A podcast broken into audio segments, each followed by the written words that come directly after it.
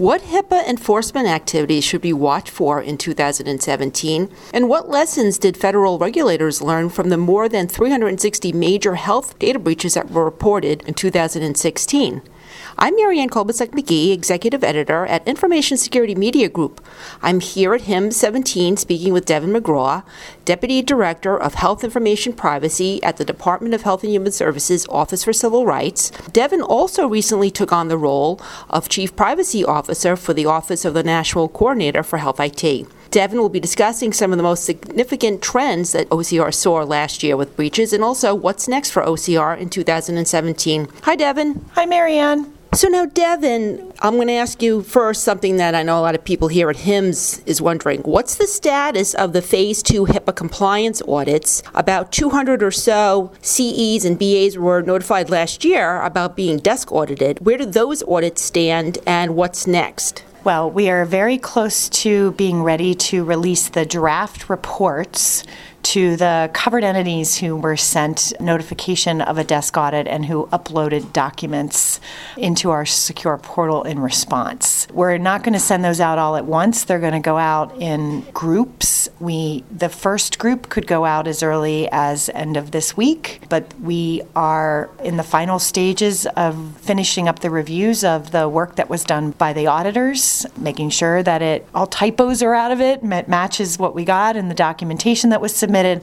and getting those out to the covered entities. The covered entities will then have 10 days in which to submit any responses that they want to, and then we'll move to finalizing those reports. So that's for the covered entity desk auditees. For the business associate desk audits, those are ongoing. A lot of those auditees got their notices not actually all that long ago. Uh, there may even be a few who are still in the process of uploading their documents. And once we get all of those, we'll be in the process of evaluating those and preparing the draft reports for the for the business associates as well. So in total, how many CEs and BAs were audited? Uh, 166 covered entities and 45 business associates are part of the desk audit.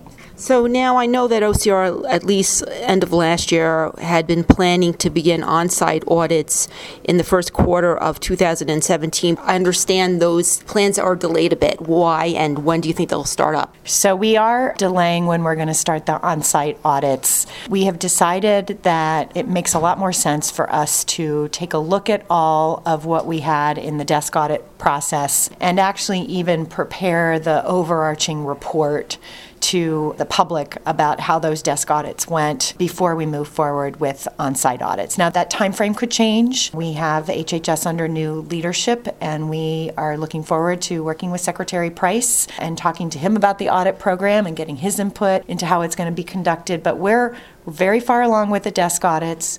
We're eager to finish those up. In terms of the delay on on site audits, it's really about not taking on more than we can chew, frankly. I mean, it, it is an enormous resource intensive effort, even with contractor help, to be able to do the audit program. And we want to make sure we do it right before we launch a phase involving on site audits, because that we appreciate that that's an intensive undertaking, both for us as well as for industry. We do still hope that we can do that in 2017. It's definitely not going to be the first quarter. I think it's more than likely end of the year or may slip into 2018. The commitment that I'm making to folks is to be transparent about where we are in the process and to try to give folks a better estimate as soon as we can about when we will be getting to on site audits. So, now what else is planned in terms of enforcement or guidance from OCR in 2017? I know during your presentation you mentioned there's a long list of guidance you would like to issue, but what's top of the list? Well, it's hard to say top. We have a lot of priorities. We have a lot of guidance that is pretty far along in terms of its completion. I would say that it's possible that the next thing that could come out from OCR would be guidance that I've been calling Anatomy of a Case. Whether we will keep that title or not, I don't know, but it really walks people through a case that looks a lot like some of the cases that we've had, but goes into detail about about what violations were found and what that means in terms of the penalty level and how those penalties get calculated, and then what's the process for settlement negotiation. I think it's going to be a very valuable tool for entities to sort of really understand what enforcement looks like, but in guidance as opposed to when the enforcers are on your property. And we also appreciate that while our resolution agreements and our corrective action plans are online for people to look at, that's kind of a sum up of all of the work that's been done in the case, and it's not always as illuminating for entities in terms of sort of what an investigation really looks like. And so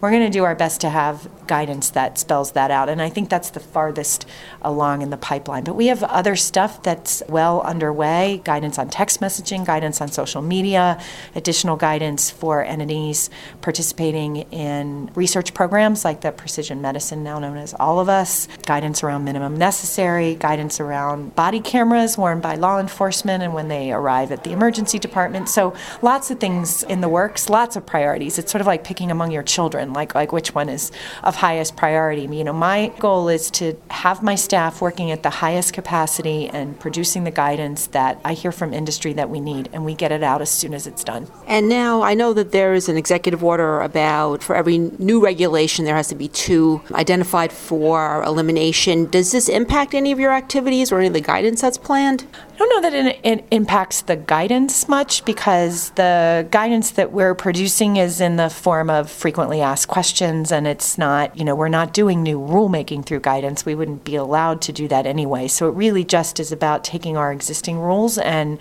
taking some fact situations that come to light through stakeholder outreach, questions that people bring in through our email inbox, and saying, okay, I, I think it would be helpful if we explained how our rules apply to this situation, and hopefully that will help people. In terms of rules, you know, definitely the executive order affects it. We have, you know, some rules from that we need to get into place or at least begin the process of rulemaking pursuant to the HITECH legislation, the what we call the penalty sharing provision involving compensating individuals who've been harmed by HIPAA violations as well as the revisions to the accounting for disclosures rule that were mandated by HITECH. And the extent to which the order applies to those is we're working with um, with our lawyers to determine because they are legally required issuances, but the scope of the of the order is very broad. And so of course we have to figure out a way to balance what is a requirement on us to issue this with the new policies in, involving regulatory issuances.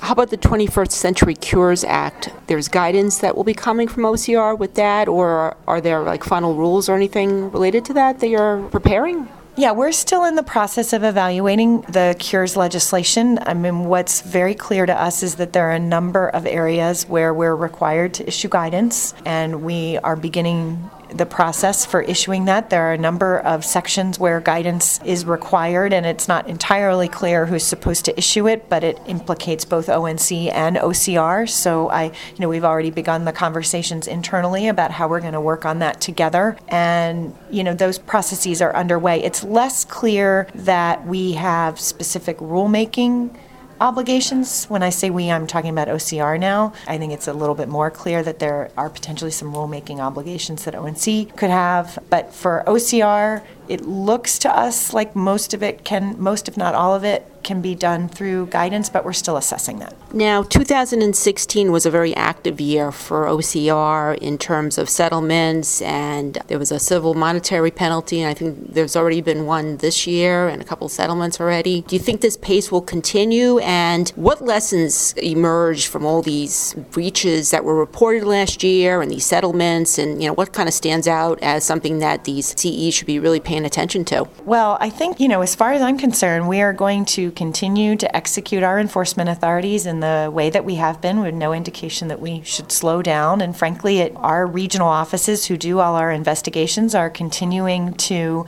bring cases to headquarters that are ready to sort of move forward to either settlement or pursuit of civil monetary penalties at pretty much the same pace as was the case in 2016. So we are business as usual from an enforcement standpoint. In terms of lessons learned, I think it's enormously helpful for entities to take a look at our resolution agreements and corrective action plans because we are seeing some trends in terms of areas of noncompliance. They're very much much the same issues that I highlighted in my presentation. Lack of a risk assessment and risk management plan for reducing risk to a reasonable and appropriate level under the security rule, failure to have a business associate agreement, which is required by both the privacy and security rules, insider access, and failure to deploy appropriate access controls, and then, and then regularly reviewing audit reports in order to capture inappropriate access, inappropriate disclosure of PHI without doing it securely or, or thoroughly destroying it. So there, there are a number of issues that keep coming up and coming up and coming up. And, and what often brings us in the door is the breach. And then once we're in the door and, and our investigators ask for documentation, what we find is that there are, again, systemic levels of noncompliance in these high impact cases, some of which could have contributed to the breach, but oftentimes it's just it's a routine request for the types of information that we ask for in um, most of our investigations, and what comes back again reveals a systemic noncompliance. Now, FDA has been sort of raising awareness when it comes to cybersecurity and medical devices. Where do you see OCR perhaps fitting into this? Because FDA's concern is primarily patient safety, but obviously there's a security, confidentiality, integrity Yeah. uh, aspect to this. I think our interests in this space um, are very much aligned. I mean, not perfectly aligned. FDA doesn't really think much about the privacy of the data, nor necessarily would they. I mean, that, that is in our purview. But we share an interest in making sure that devices are secure. Their reach in terms of the device community is much broader than ours in many respects because not all entities in the device space are going to be covered by HIPAA, either as a covered entity or a business associate. But we work with um, FDA as part of both the HHS Cybersecurity Working Group, but on other initiatives going forward. And I foresee that partnership really continuing. That similarly, ONC has worked very closely with FDA and with OCR. You know, I sort of feel like all three agencies have a lot to be able to contribute, both in terms of guidance, probably most importantly in terms of guidance, but also sort of thinking through how our regulatory authorities can mesh together in order to create a safer environment on the device side. And those conversations have, you know, are already ongoing and, and will continue. And as I mentioned earlier, you've also recently taken on the role of Chief Privacy Officer for ONC. I understand this might be more of a temporary thing until a new CPO is appointed by the new secretary. Yeah, no, that's the case. The Chief Privacy Office is an office that was created under HITECH and is subject to appointment. And so I'm serving in that role in an acting capacity, just like Jon White is serving in the role as the acting national coordinator. And I will continue to serve in that role for as long as I'm needed. We foresee that when a national coordinator is appointed, that that person will likely have ideas about who they would like to see in the Chief Privacy Office. And just as has been the case in previous years, there will be an appointment at some point. But I think we really don't know how much time that will be. I've told Jon that I am willing to serve for as long as I'm needed. And I'm really enjoying it. I have to, the staff there is just terrific. I'm excited about continuing the terrific working relationship that we had developed in the past between OCR and ONC on privacy and security. And it's been fun. I do a lot of traveling between two offices, and it's keeping my step count up. And also for OCR, now OCR will also have a new leader appointed Yes. by the new secretary,